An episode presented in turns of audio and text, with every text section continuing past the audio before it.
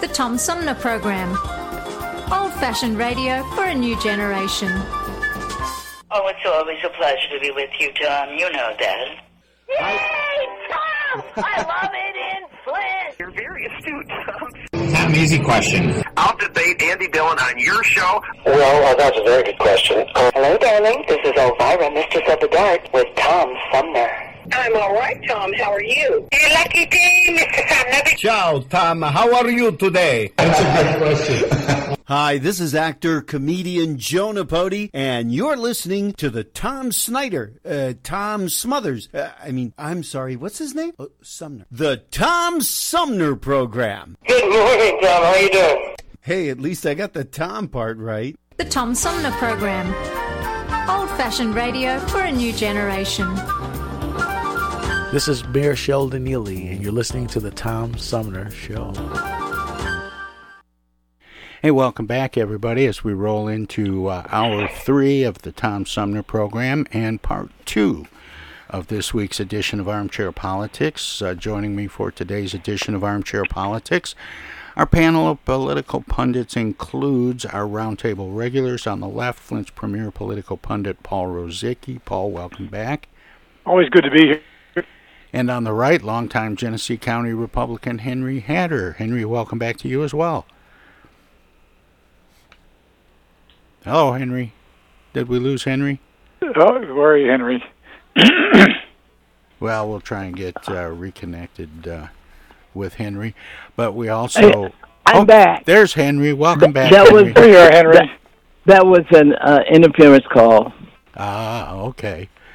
Well, and last but not least, we have political operative uh, Bobby Clayton Walton joining our roundtable this week. Hey, guys.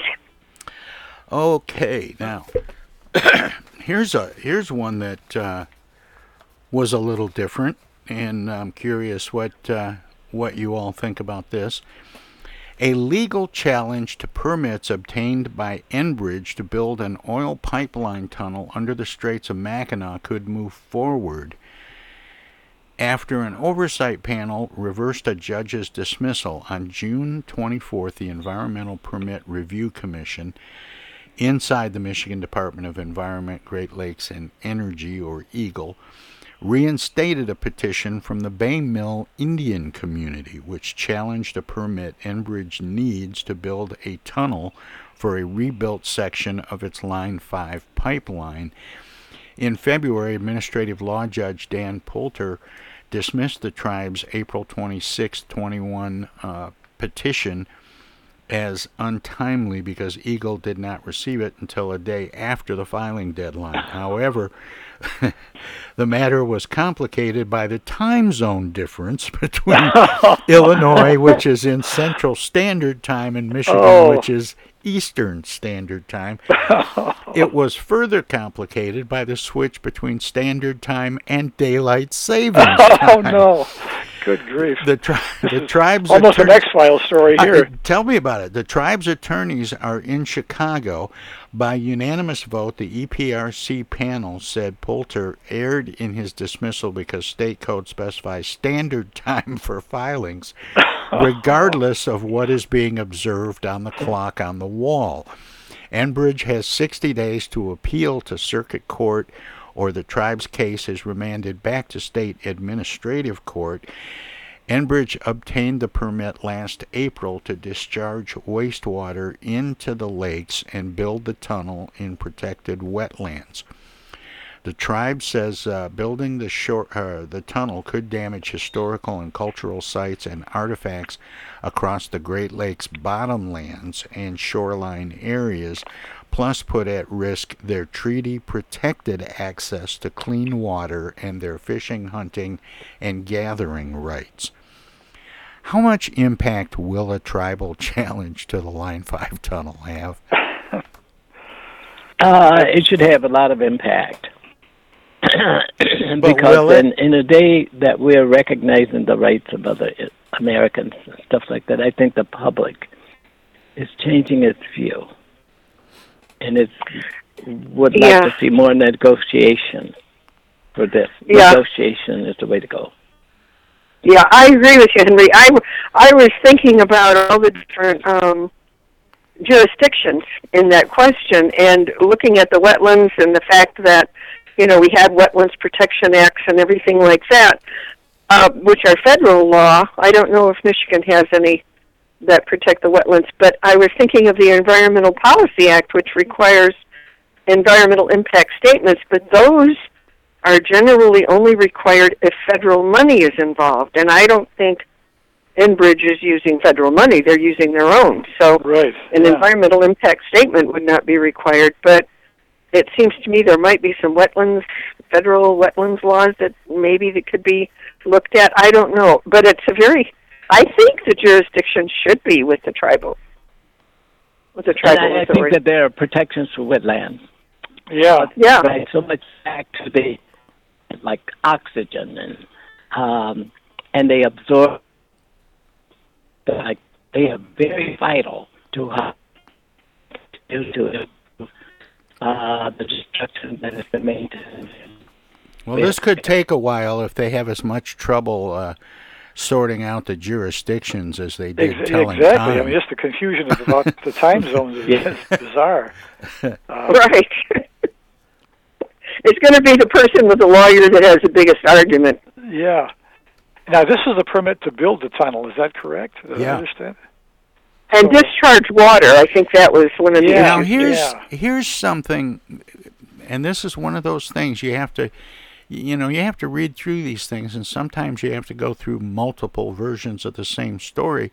In this particular story, there's a phrase that's troubling me, and it it says. Um, uh, the permit Enbridge needs to build a tunnel for a rebuilt section of its Line 5 pipeline. Now, you know what I'm getting at there? We thought that all the trouble was about whether or not to build a tunnel enclosing what could be a risky um, uh, pipeline. Right.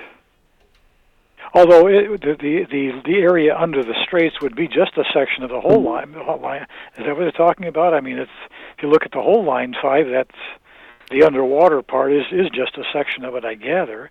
Or are we talking about something smaller than that? I don't know.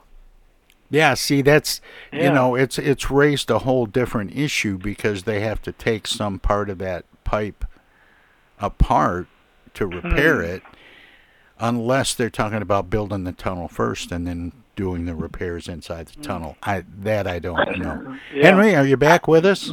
Yes, but, engineers know how to do that. They've done that forever. And if we can't, don't have them in the United States, we have them in Japan and Germany and other places in the world. They know how to do it. We know how to do it and do it safely. So Doesn't mean it should is- be done. yeah, but if it if it gives us more of a guarantee that we will not have uh, migration of oil slicks and stuff from that process, and uh, Well, we've been, you know, kind of through conversation over the last really couple of years, I think, uh, been leaning toward this idea of secondary containment as Yeah. being probably the Yeah, best solution for everybody. But, but, but see, this adds a new wrinkle because they're talking does, about a tunnel over a rebuilt section. I'm, I'm a little troubled by that. I think people need to look at that. uh, uh, guys, we want to thank all the people that have jurisdiction as this. We got to do it right. We got to agree that this is the right way. And then we'll accept responsibility and no poli- politics afterwards. We're all guilty. Well, let's see. Everything is politics, Henry. You can't, you can't, you can't tease it out of anything. You can't get away from it. You know, it's it's part of the part of the game. But we are all i- i- the intent of government in the United States when they formed it in 1789 was to do all of these things that would make credible decisions that people believe in and support. And that's part of that extension when we do things like that, make constructions that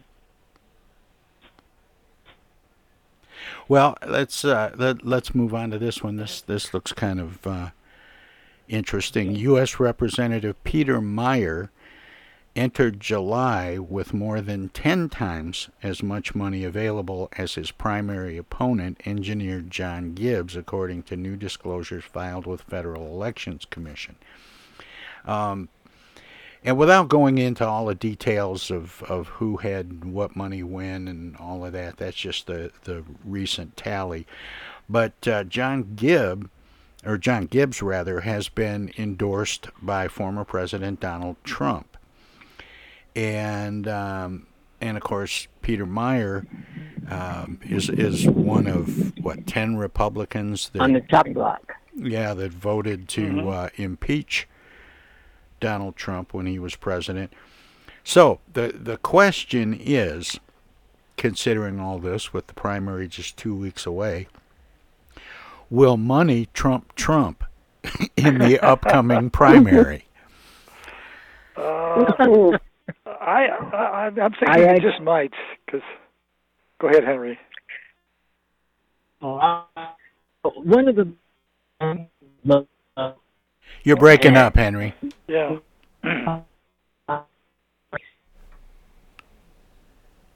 Hello, There you are. can you hear me? Yeah, Yeah. you were dropping out real bad there for a minute. Well, I, I'm not. I haven't moved. I'm sitting in the same spot, outdoors in the open. Uh, but John Gibbs has to make sure that the Republican namesake doesn't do him in. So he's got to make sure that uh, being black in this con- in this segregated area, um, an endorsement may not help him. He's got to go out and he's got to talk to the people in his own community and convince them that he's the candidate for that position. Otherwise, Meijer will walk all over him. I I was thinking too, Henry. Isn't the Grand Rapids area much more of what you might call the traditional establishment Republicans compared to the Trump Yes. Republicans? I mean, so I, I, so I thought Meijer had the inside track for that reason Yes. too, even above and beyond the money issue. Yeah. Yeah, I think he would have. Ken Did you notice? Did you notice that? Um, I think there was quite an upset in Maryland last night in their primary because the Trump um, supported candidate in the Republican ticket won the nomination over the governor's own endorsed candidate. Yeah, yeah. And uh, and on the Democratic side, it appears that they have a, a black candidate who is a businessman who has been uh, nominated by the Democrats. It's going to be an Well, see, the interesting race. Yeah. the Sounds country's like it. changing, guys, and and um, we need to move in that direction. I think we're moving, Henry. I don't think any of us I are think- sitting still. I That's know true. you're not. I know you're not. Part of the time you're with me, part of the time you're against me, but I know. hey, did um, Henry, I'm, but we're I'm on the same always Henry. I'm always with you when you're right. That's right, Henry. you got some friends here, Henry. Thank you. did did anybody hear uh, the interview I did with Ruth Johnson yesterday? No, I, I did not. We had a, that a was been interesting. we had a very interesting uh, conversation about redistricting, um, eh, reelection, and of course, uh, election security. And um, she's uh, pretty interesting. She she admitted that she cringes when she hears people say, as Paul so often does, that. Uh, that the 2020 election might have been one of the most secure in history. But she also said she didn't think there were enough shenanigans to cause any turnover in results. Ruth and I are on the same page. yeah. Well, I I appeared before her. Oh, I don't know, last year, when um, in fact, I think I'd been on your show that day, and it was testify because there was a bill that was being considered, and I went to testify against the bill. And um, you know, she and I had a little bit of a confrontation, but um, her, you know, my my estimate of Ruth is that she still wants to be Secretary of State, and I think that her criticism of what has been going on and is going on is based more on I could do it better, I know better, I've been there, I did it better. And, And, so you know that uh, that impression would not have been changed by the interview that we had yesterday. okay. I'll just All right, I'll just say that much. so- But but I want to be nice to Ruth because she said some really nice things about me in this show yesterday. To- Well, I don't. I don't good. dislike. I don't dislike her. I think she's smart. I think she's very capable. I think she, um, other than the fact she's a Republican, um, I can't really find a lot to complain about. there was a But period I of did- time that she Hello, almost. darling. This is Elvira, Mr. We'll be back Suppledore with more Tom right after this. I'm Julie Lopez with Crime Stoppers. Have you ever wondered what to do if you have information about a crime or the whereabouts of a felony fugitive and you want the police to know but you need to remain anonymous? Well, here's what you can do. You can go to p3tips.com or download the mobile app. You can go to Crime Stoppers of Flint and Genesee County's Facebook page and click on the Leave an Anonymous Tip tab, where you can call 1 800 422 jail. All methods are anonymous, and if your help leads to a felony arrest, you may be eligible for a cash reward. Remember, your voice matters. The Centers for Disease Control and Prevention is working to help keep you and your community safe from the threat of novel or new coronavirus. If you have traveled to a country with a widespread outbreak of COVID 19, CDC recommends you stay home and check your health for 14 days after returning to the United States. Take your temperature with a thermometer two times a day. Watch for symptoms like fever, cough, and trouble breathing. And if you feel sick or have symptoms, call ahead before you go to a doctor's office or emergency room. Tell the doctor about your recent travel and your symptoms and avoid contact with others. For more information, visit cdc.gov. Hey, this is Tom from the Tom Sumner Program. Catch me and a gaggle of great guests weekdays on Our Voices Radio, WFOVLP 92.1 FM. You never know who might drop by. Joe By from the Blue Hawaiian. Dan Sterling. Congressman Dan Kildee. Alexander Zonjic. Actor, comedian Jonah Napodi. Woodrow Stanley. U.S. Senator Debbie Stabenow. State Senator Jim Ananich. Comedian Brian McCree. The unknown comic. Mark Farner. And Tom, I want you to know Tom's my friend. You you've always got great questions, and you know the material, and you and you care about it, and it's uh, it's that's impressive. Nice to be with you, Tom. And I admire you for reading all of that. I haven't read the whole thing. I've got willing to admit that. Hey, Tom, this is my favorite interview always. You you, it's like having coffee at the kitchen table with you. Tune in Monday through Friday from 9 to 12 right here on 92.1 of a kind, and check out our website at tomsumnerprogram.com. Yo, speaking. Oh, dear. Honey, our car warranty is expiring again. So soon? It just expired last week. You don't even own a car! Not now, Dana. Your father's on the phone. Hey! Mom and Dad, you're being scammed.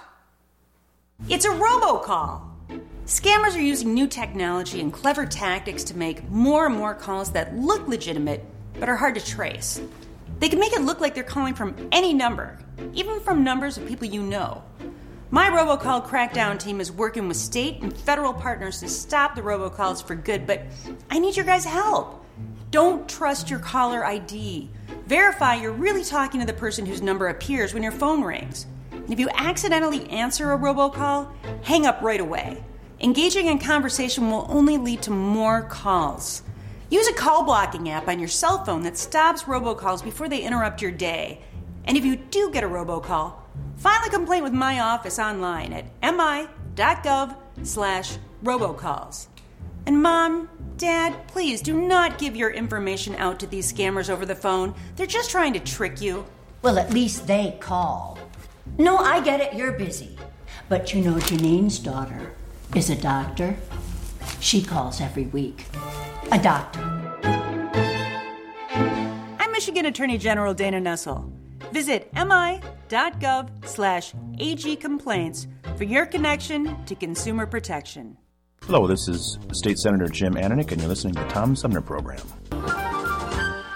Hey, welcome back, everybody. This is Armchair Politics on the Tom Sumner program, and uh, we have our roundtable regulars, Paul Rosicki and Henry Hatter, joined by political operative Bobby Clayton Walton. Um, and welcome back, everybody. I guess it was uh, my turn to get cut off. Suddenly we were in the twilight zone. That's right. Yeah, I forgot to I forgot to watch the clock there, but um, Well, we were going good. Well, and yeah, we were talking about uh, Ruth Johnson and some of her observations about election security. Uh, very different from uh, my guest this morning. That's right, Kevin yeah. Rinke.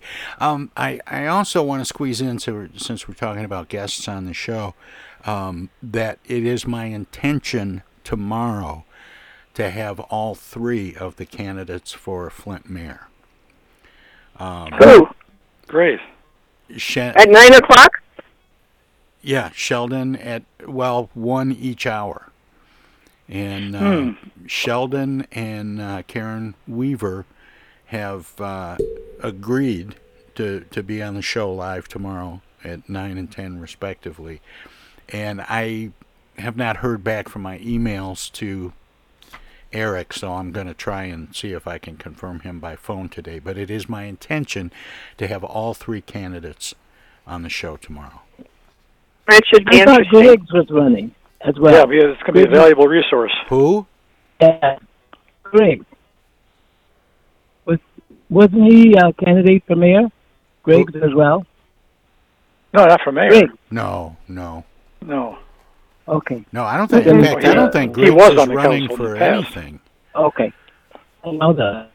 Uh, I, I, I have to drive into town so I can pick it up because I want to hear this one and be able to comment on it next week. So how can I do that? Just Well, you could then? drive. You could drive into town and listen to it on ninety-two point one FM up in the northwest corner of uh, Flint and Genesee County. But um, Okay. but you could you could if you can stream it, you can stream it anywhere. If you can get it on your Okay. computer, and that'd be the best Yeah. way to do it. Okay. um, and that's right. at uh, TomSumnerProgram.com. Sure. Okay. Thank you. That's how I do it. Yeah, same here. Okay, where did we? Uh, oh, We left off with Ruth Johnson. yeah. We, well, that was the end of a section, which is what threw me off. Um, because we're going to move on to some things from Washington. A Washington, D.C. police officer has corroborated to the House Select Committee investigating January 6th details regarding a heated exchange former President Donald Trump had with his Secret Service detail when he was told he could not go to the U.S. Capitol after his rally, a source familiar with the matter told CNN. The officer with the Metropolitan Police Department was in the motorcade with the Secret Service for Trump on January 6th and recounted what was seen to committee investigators, according to the source. Um, a spokesperson for the committee declined to comment. A spokesperson for the Metropolitan Police Department did not immediately respond to comment. Is this enough corroboration to elevate Hutchinson's account of former President Trump's rift with the Secret Service above the level of hearsay? I'm concerned It, about it's, this. you know, it's, it does And- support it. I mean, maybe not every last little detail about the uh, uh, choking the the agent and all that, but at least there's some some kind of a confrontation there. But guys, we got to get it right. We got to get it Yeah. right. Yeah, this is hearsay. Uh, there must be somebody else. You out know, I'm glad offer you a said secondary what, version. I'm glad you said what you said, Paul, because I believed the steering wheel part of that story immediately, but not the lunging for the throat thing. It seemed a bit much to me. That too. seemed I mean, way over the top, you know. Yeah. Regardless Get of it right, and the American people will forever be grateful. Get it right. Yeah. Well, one of the questions I have is why? What do we want to know, and why do we want to know it? Because the grabbing the steering wheel, you know, what was the motivation? What was the impact of what he did? And what does it mean about the overall picture of what was going on, as opposed to the fine details? Do we need to Yeah. know it all? Yeah, I mean, I mean, you're exactly right, Bobby. I mean, that was a, a kind of a little side story, but the bo- bottom line was, how involved was he in the overall planning in this whole thing that may have gone on weeks or months before, um, it- more, Right, more so than right. what happened in the, in the car. Yeah. And were the, were the Secret Service were they trying to keep him from getting into further trouble, or were they trying to keep him safe because they knew there was going to be some sort of violence? mm-hmm. Yeah, yeah. Good, good uh, analogy. Yeah, I think um, as far as the Secret Service refusing to let him go to the Capitol, um, and and stating for reasons of his safety, doesn't necessarily mean that they knew or had overheard something about planned violence. Just that the risk was high, high enough well, that they, they weren't going to take yeah, a and they chance. could they could see what was going on already outside the car. And then, of course, there's the question that arose when Mike Pence refused to get into the car, that they were trying to take him away from the Capitol. That was another incident with the Secret Service that we need more detailed about also. Yeah. Mm-hmm. Yeah. Yeah. We need to get this right for all times, for all Americans, and for the country. But as For I say, I think the, This the, is the, the big story is how much early planning was there. Was this this was clearly not an accidental, uh, you know, seat of the pants kind of a judgment. Clearly, there was some planning going on. I think that's the bigger story, more so than, you know, who got into what car and who said what to whom in the cars, that kind of stuff. I mean, if, if Yeah, if, I if, Bobby raises an interesting question about why the Secret Service was manhandling Donald Trump to prevent him from going, and why they didn't manhandle the vice Yeah. president to insist that he leave. True. Right. Um, to keep, they- to the- keep him safer. Yeah, I think there there's a lot of um, in, there's a lot of intention that is part of that whole picture that we probably Yeah, would I like think to we need to about. know more about both events, and I, I for one, you know, would imagine that the Secret Service will say something like a determination was made that there were places in the Capitol they could keep him safer than wherever they were planning to take him. there are people yet in Washington who can speak for the uh, Secret Service, and and uh, we haven't heard from them. So uh, anything that we do now is strictly speculation based upon hearsay, and we have to get it right because the American people want us to get it right. I want to get it right. We don't want to. Well, I want I like want to know were I want to know were we in danger of losing our democracy? Were we in danger of having a coup exercised? And were we were we um, a victim of loose uh, procedures and bad oversight and perhaps even bad rules and laws that need to be changed? Because we can't we can't risk this happening again. Yeah, and see that's you and I are on the same page here for What- Paul, But what do you think? Get it right.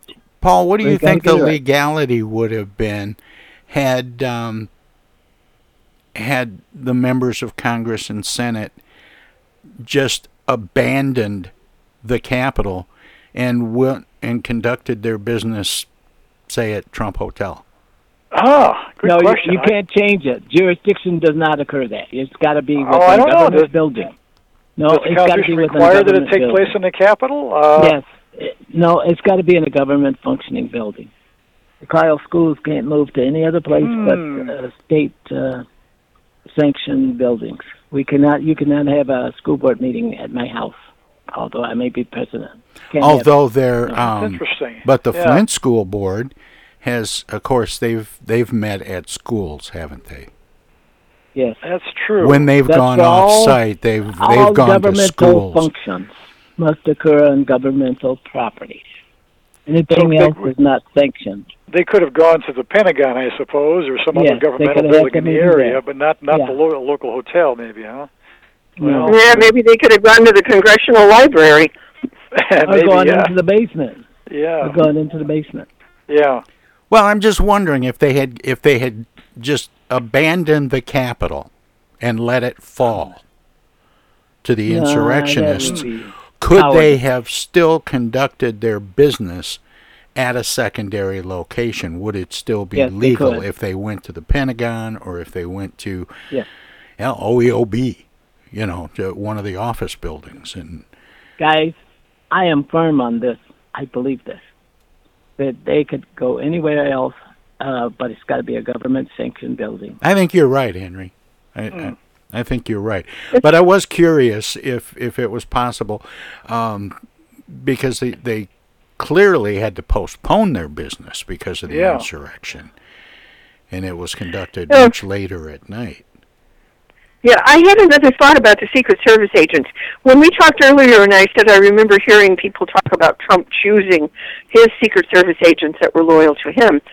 Uh, Pence Pence did not have the Secret Service agents chosen by Trump. I'm sure. I'm sure they were those who were loyal to Pence, and they followed Pence's lead um, without having a um, an overall motive to protect Trump. Uh, by the way, Tom, uh, you know, uh, this question that you asked, could they conduct business anywhere else? I believe if you go back to 1812, Madison was president, and the British stormed the White House. So Madison escaped. He went somewhere else. But I don't know where he went. I don't even know whether it was a government building uh, to uh, uh, strategically take care of business at hand. But certainly uh, do you know? Does days. anybody on the Does anybody on the staff know on the round table know what where No, I don't Madison know. I, yeah, conducted his so there, there, were, there weren't many backup places this- in those days, obviously, compared No. to now. Yeah, you had to be careful where you went in those days. So Hmm. That was that remains was a the Madison maybe.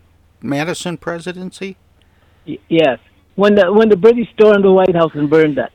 Yeah, I think the only Right. I think the Yeah. only thing I really remember, n- not remember firsthand, but remember hearing about that event was um, that Dolley Madison set the table Yeah, I- That's yeah. right. before leaving. Well, I think, And, and I didn't she think save the she portrait saved- of George Washington, too? Right, right, right. She saved a painting or two or something. Yeah. Yeah. Yeah, but but now that we we we've asking this question, has that ever happened before? Uh, we could uh, our vice president today have done what uh, Madison did under the circumstances? I, don't- I don't know, but today's requirements is that you must conduct your business in a step a state sanctioned building. Yeah, I think you're right. Government-sanctioned Good point. Henry. But that's I'll have to redo some research on that. Go back and find out what happened to my man Madison. Yeah, he probably took shelter in the home of a, a friendly person. Probably, That's probably what happened. Because you couldn't trust everybody in those days. Some were Whigs and Tories. Yeah. Yep. Yep, yep. My favorite overture, by the way, the 1812. Yeah. Could, could, 1812? could he have Oh, gone to, a, to, a, yeah. another? Could he have gone to a state capital? Could it have to be a federal building? Could he have gone to a, a No, state it, it capital has to be a government sanctioned Oh, Annapolis building. or, or, or Richmond or something? No, it would have Sure. to be. Yeah, a- Annapolis, I think yeah. it would have to be a federal building. Yeah, I don't know. Um, Well, maybe the, the maybe the Treasury. Yeah. Or Yeah. a military base? Yeah. Military Yeah, base would. government owned. Yep, a Yeah. military base would qualify. Um, they could have, you know, Yeah, that's perhaps gone. places that he could have gone. Probably could have gone to Andrews. Yeah. Or Beetle Bailey's barracks. I don't know.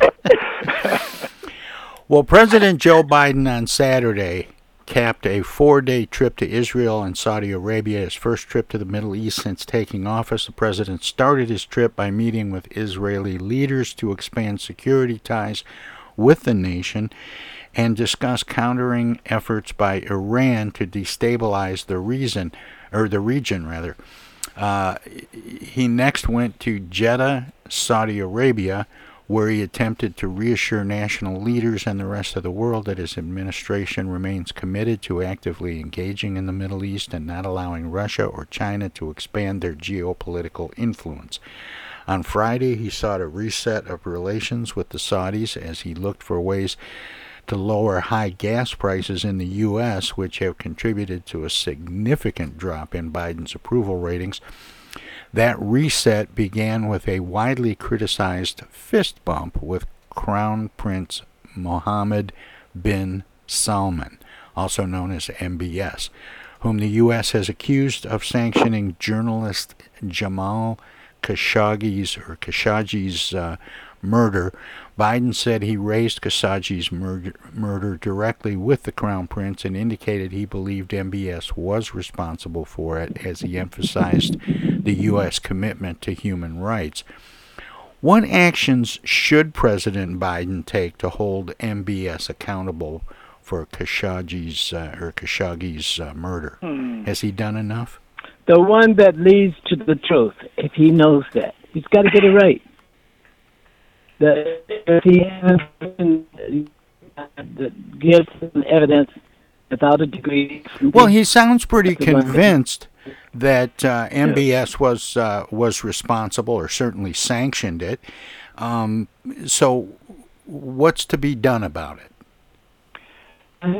Well, I don't know. I mean, I think- that too. Go ahead.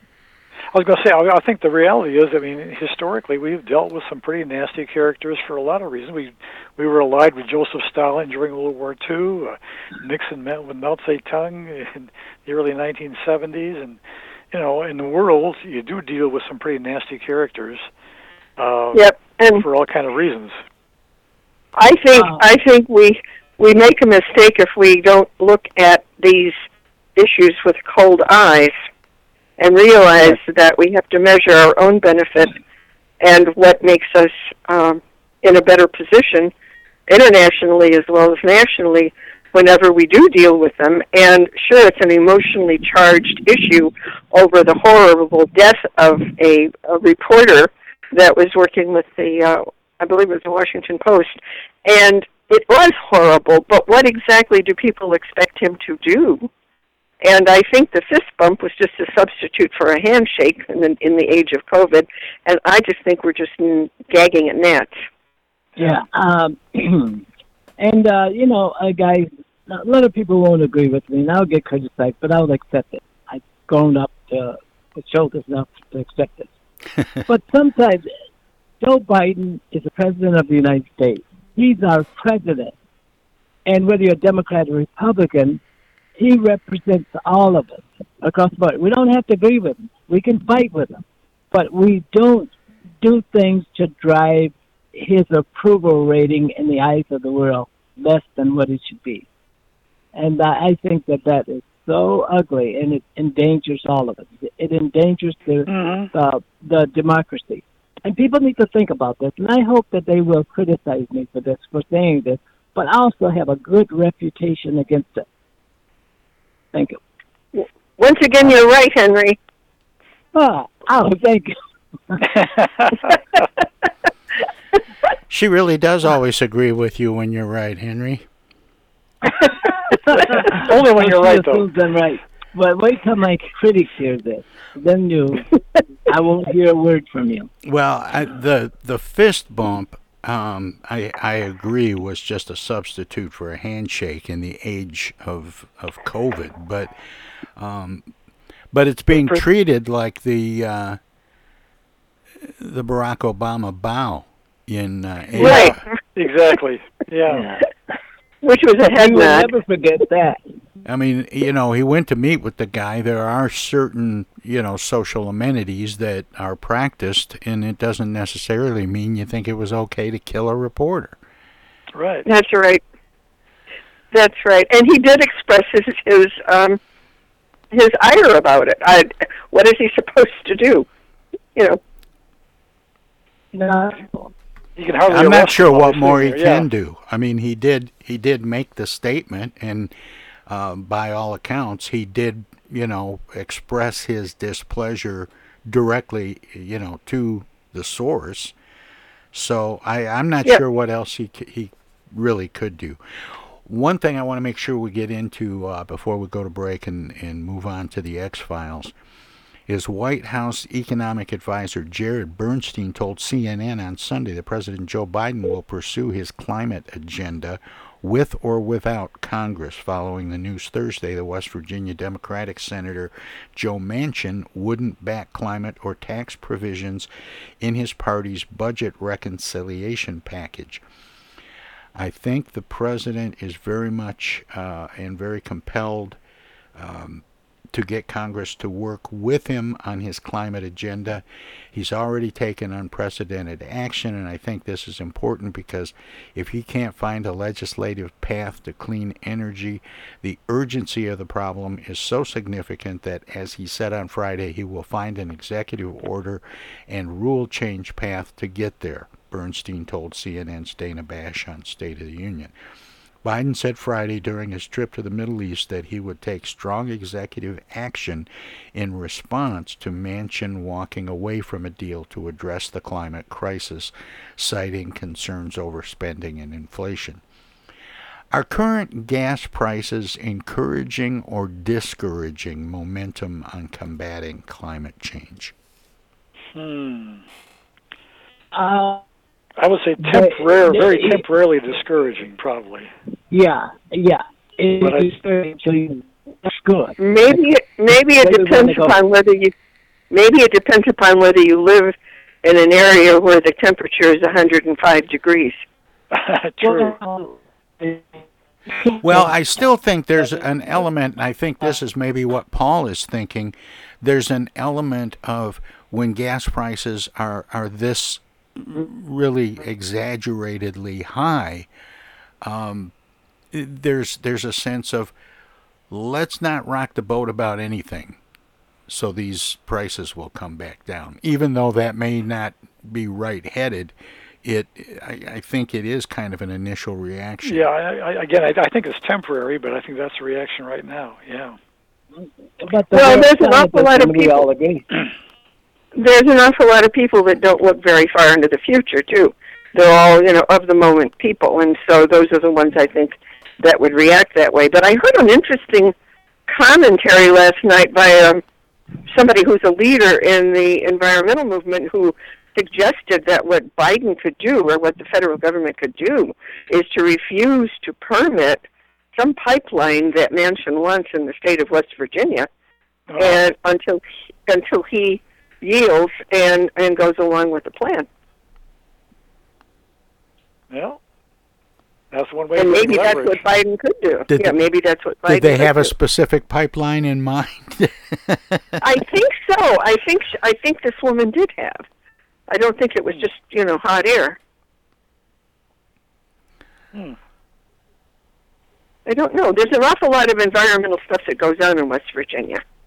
Oh, that's true. One guy, Yeah, we the said that we would cut our gas emissions and our carbon, carbon footprint uh, by uh, fifty percent by 2035, and Right. that's nowhere promised in the practices that were occurring today.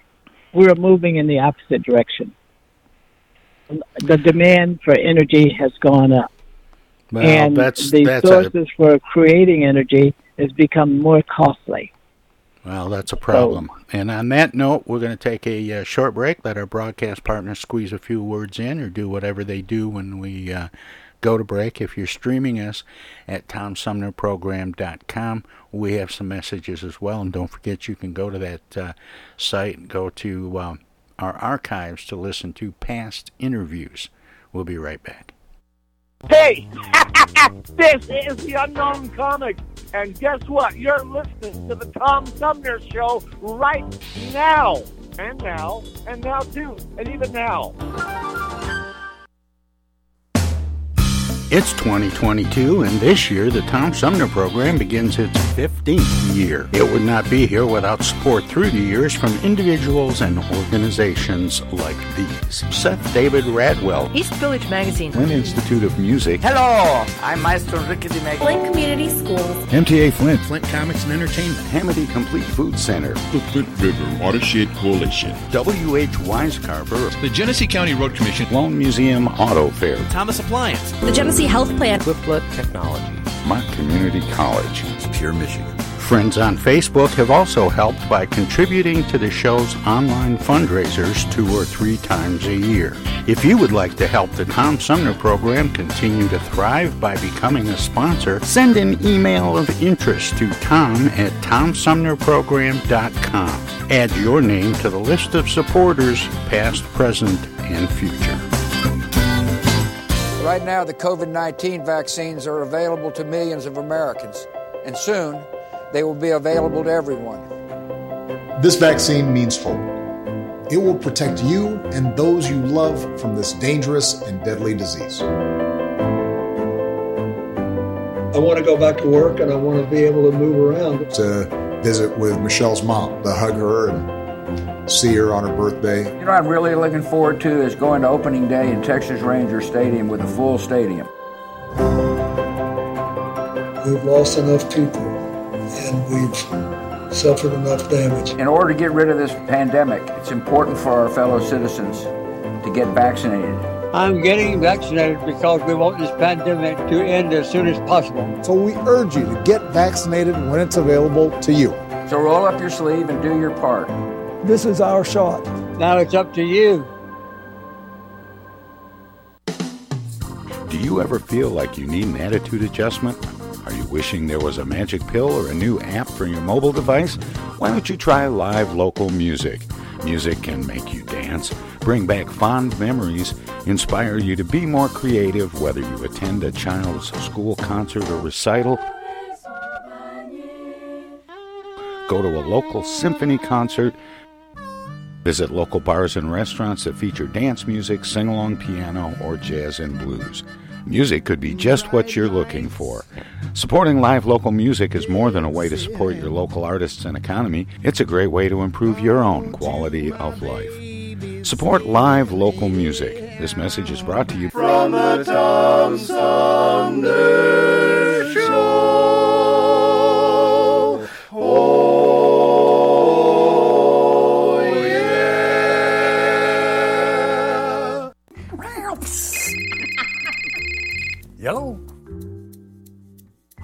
Dana. Dana, something must be wrong. She never calls. Dana, what's wrong?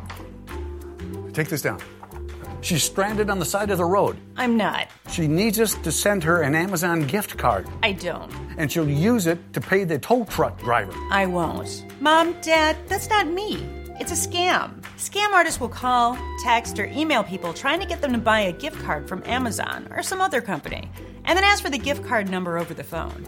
Remember, gift cards are for gifting, not for paying people. If someone asks for payment using a gift card from Amazon, Target, or some other store, it's a scam. Hang up or delete the message. These scammers are awful. Wish they'd pretend to be her brother sometimes.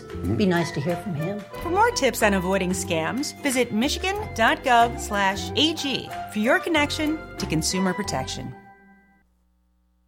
I get the uneasy feeling Rod Serling is behind one of those doors. Rod Serling. Rod Serling. What's this, the Twilight Zone? Where is everybody? I would have been headed for the Twilight Zone. Twilight Zone? If I go any lower, I'll be in the Twilight Zone. All right. Oh, but Jethro's right at home in the Twilight Zone. I'm in the Twilight Zone. Now, having made this little jaunt into the Twilight Zone, I got a feeling something strange is about to happen. in the Twilight Zone. Hi, this is Anne Serling, and you're listening to the Tom Sumner Program.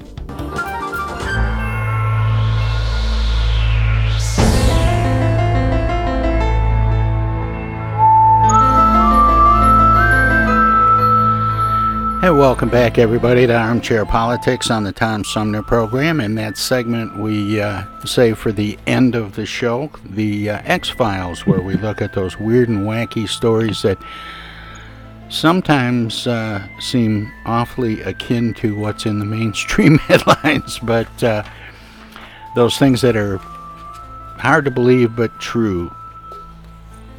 Uh, Okay, let's see. Here's one. Uh, an Oklahoma noodler was arrested and reportedly confessed to killing his fishing partner, claiming he did so to stop Bigfoot from coming to eat him. Larry well, you can't make this stuff up. Larry Doyle Sanders, 53, had been noodling, a way of catching catfish by hand, with friend Jimmy Knighton, also 53, along the South Canadian River in uh, Pontotoc County on Saturday, according to KTEN. Larry claimed that while at the river, he discovered Jimmy intended to feed him to Sasquatch. Um, according to NBC News. Uh, Larry indicated uh, Jimmy attempted to get away from him so that the Sasquatch could eat Larry.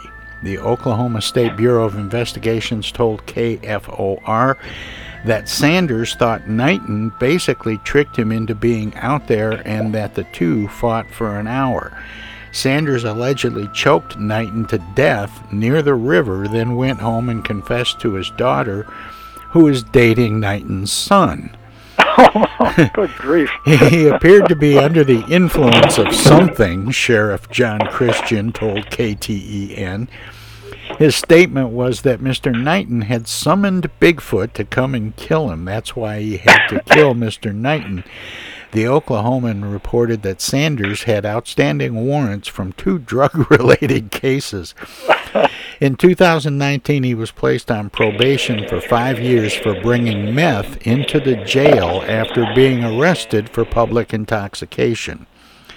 Um, KXII reported that Sanders is now facing a charge of first degree murder. If you're going to go noodling in Bigfoot country, should you always take a friend that you can sacrifice to the Sasquatch? Good, yeah, or, probably a wise move. I just at least one. I was wondering, were, I there think drugs, he were, were drugs involved in it in any way? they offer him a fish. Although I I have friends who are big Sasquatch hunters, and I understand Sasquatch is actually a vegetarian, so I don't think that story holds anyway. Well, you know, I, I saw there was a, a television show, a cable channel uh, was carrying a television show, I think called um, Searching for Bigfoot or uh, In Search of Bigfoot or something. And they would go to these different parts of the country where there had been sightings. And they spent some time in the UP. And, and they did an episode from the UP of uh, searching for Bigfoot, and they were using pasties as uh, bait, Huh. which I thought was kind of funny. Um, Well, did they catch anything? I guess don't not. think so. Um, there, there were some questionable noises and sightings, as there often are with those shows. well, that's what happens when you eat pasties, and I know That's what right, yeah, you questionable eat those in the woods, are. you never know what you're going to get, yeah. Maybe questionable odors too. Huh? right.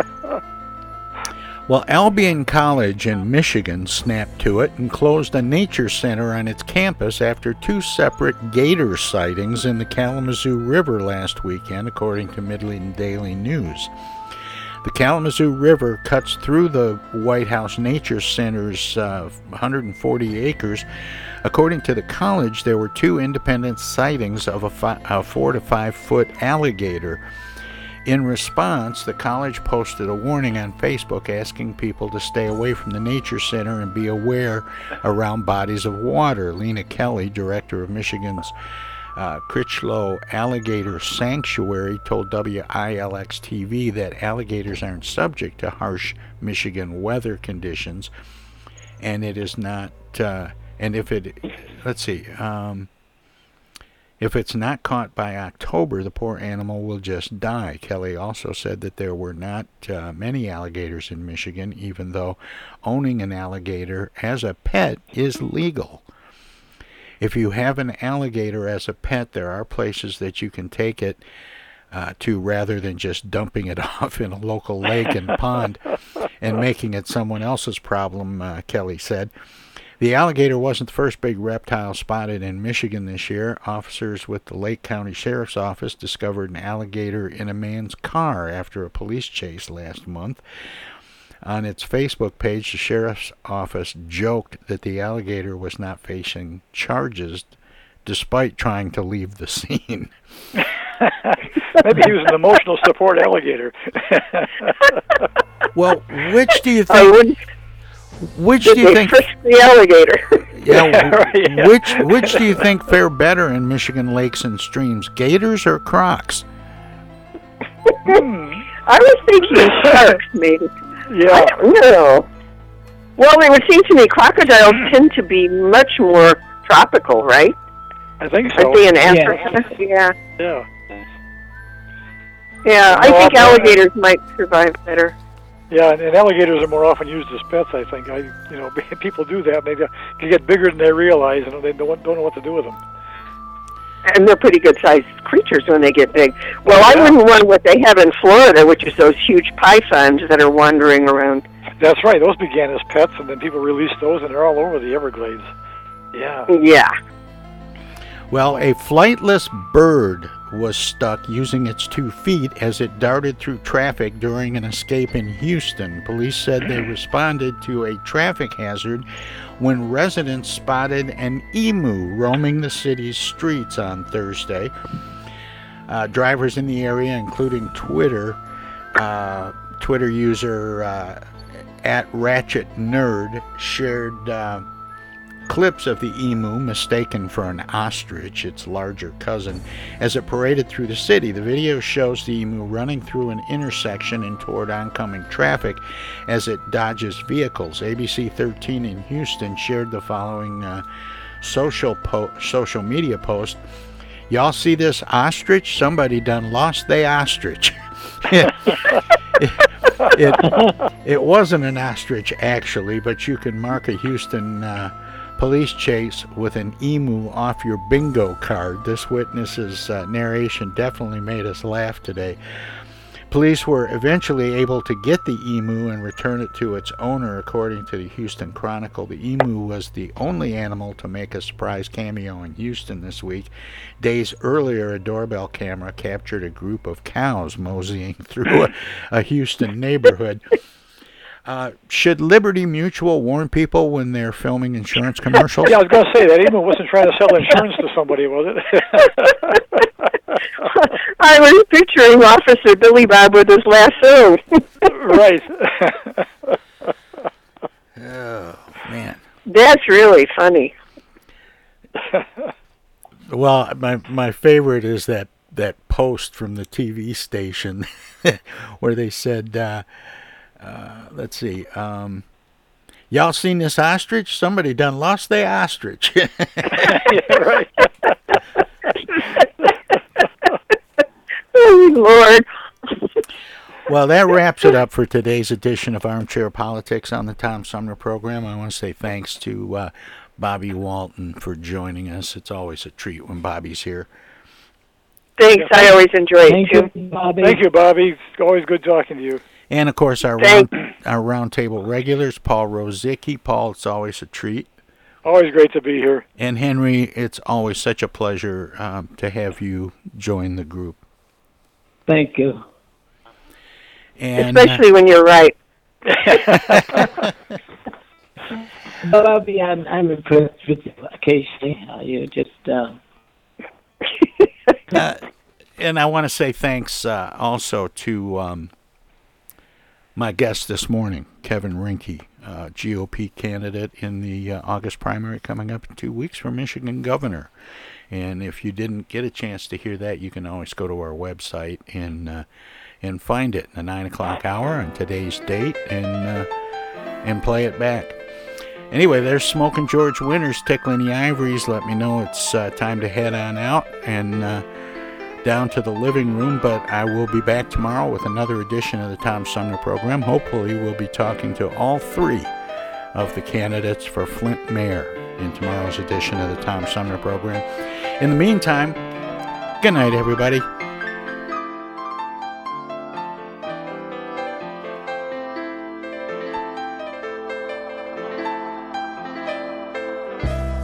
The Tom Sumner program is a live variety show.